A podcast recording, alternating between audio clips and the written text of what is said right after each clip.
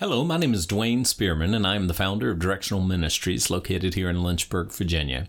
This is a teaching ministry that is called to encourage, disciple, and challenge the people of God. I also serve churches in the areas of pulpit supply, conferences, retreats, and revivals as the Lord provides opportunity.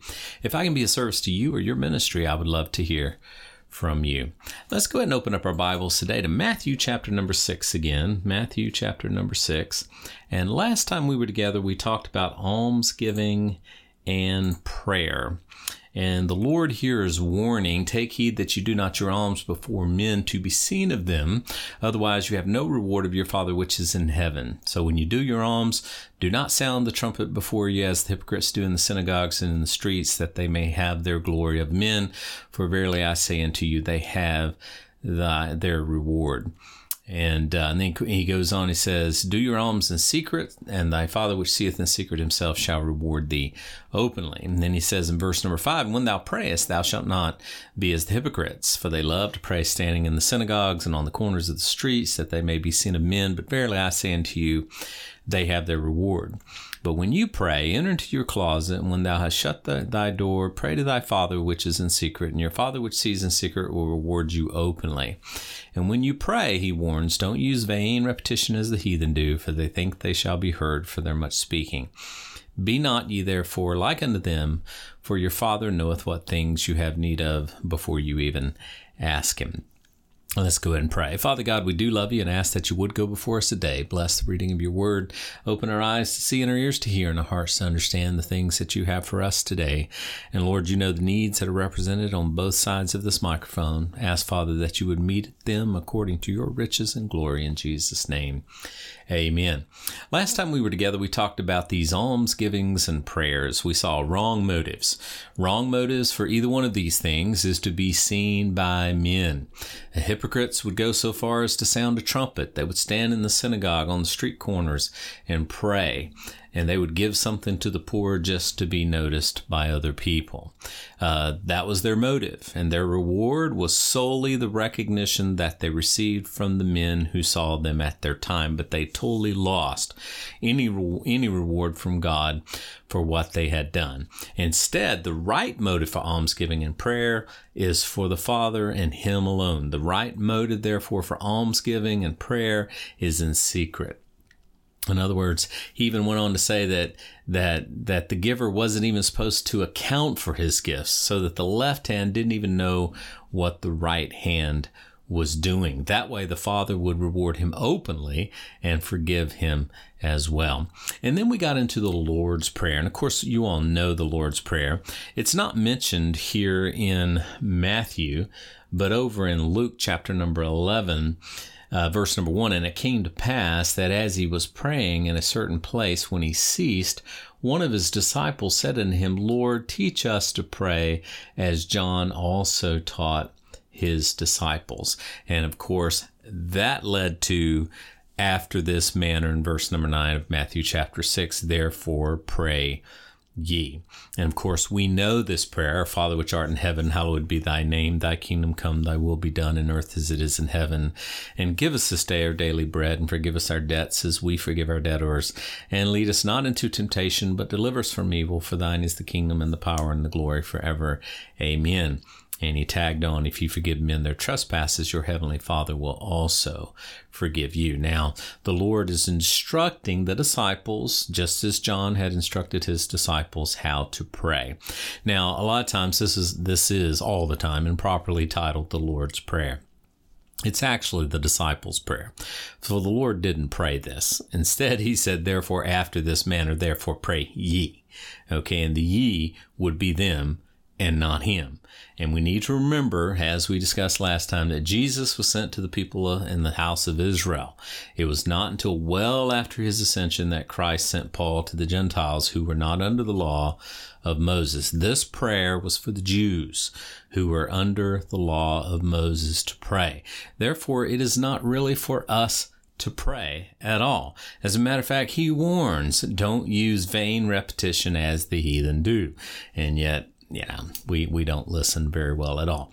Therefore, it's not necessarily ours to pray. For example, when the prayer says, Thy kingdom come, Thy will be done in, on in you know, on earth as it is in heaven.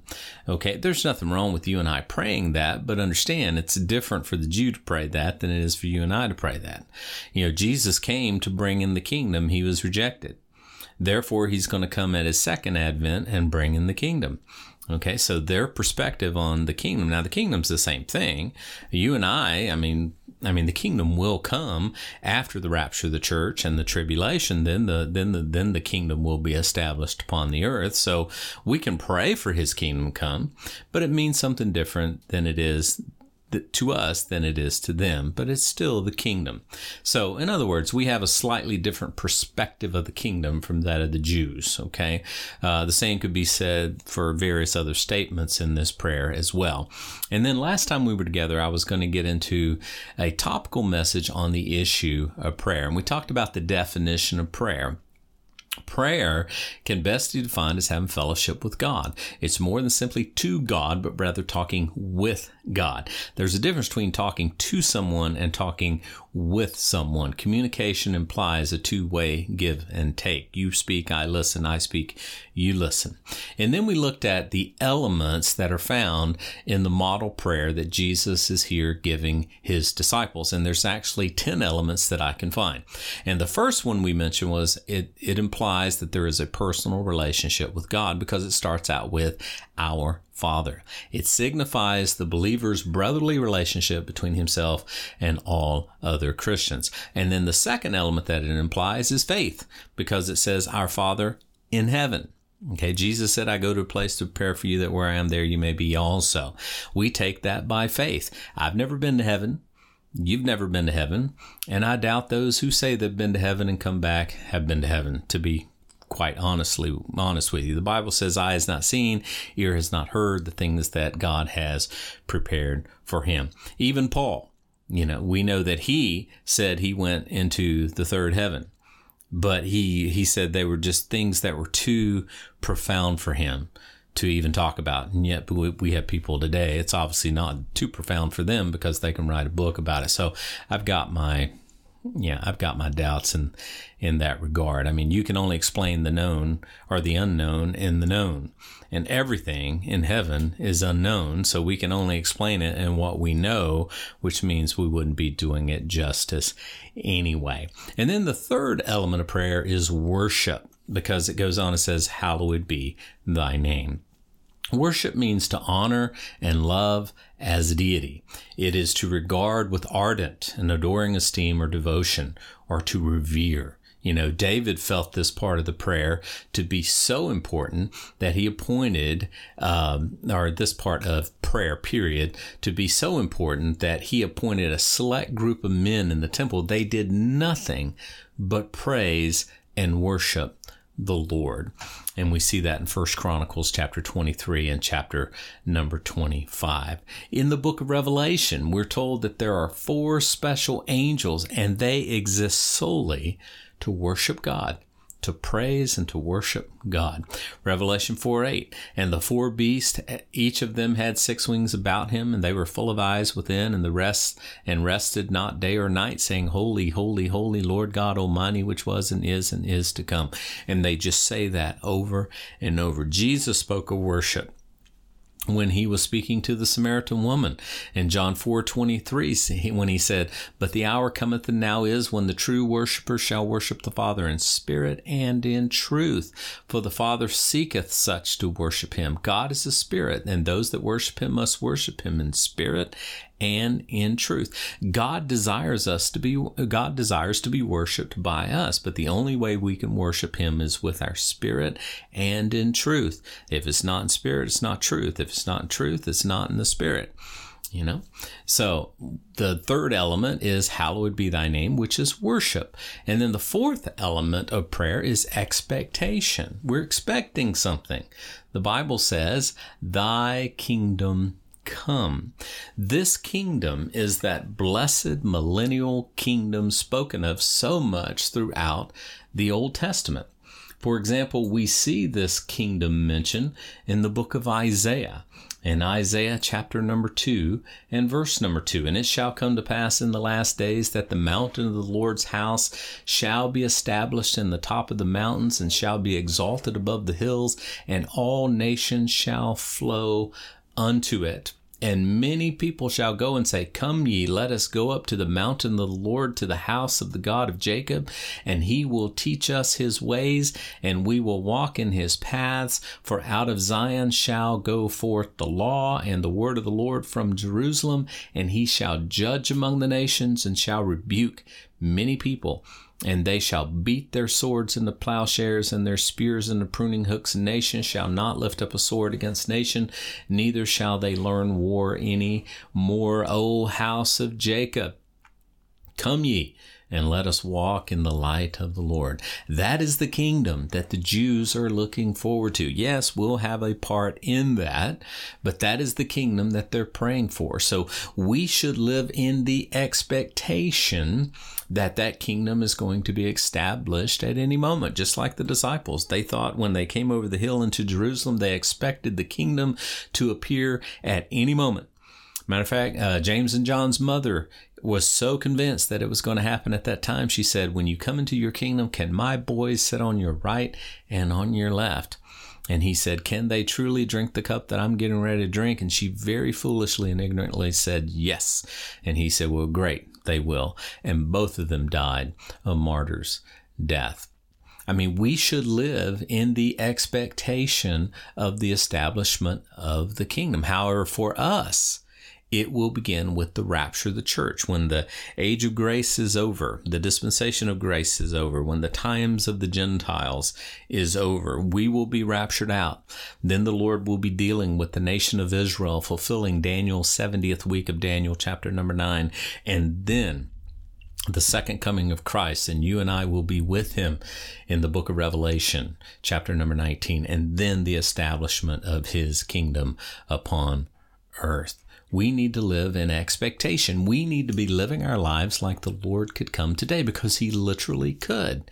Once, while Francis of Assisi was hoeing his garden, he was asked, What would you do if you were suddenly told that you would die at sunset today? He said, I would finish hoeing my garden. We should have that kind of attitude. If you knew today would be your last, would you be doing it differently? If so, are you walking in the will of God? Because if you're walking in the will of God and you knew today was going to be your last, then just finish what He told you to do. But if you knew today was going to be your last and you knew you you you know that you need to make some corrections, then you need to correct yourself because you're obviously not walking in the will of God for your life. According to Gallup, which is a Pew Research, the belief that Jesus Christ will return to earth someday is held by 62% of Americans, which is interesting. 62% of Americans believe that the Lord Jesus Christ is going to return to the earth someday. Well, I wish they would live like it. I wish I lived like it all of the time. We need to live in the expectation because the Bible says, in the moment, the twinkling of an eye, at the last trump. I mean, it's going to happen in a second, in the twinkling of an eye.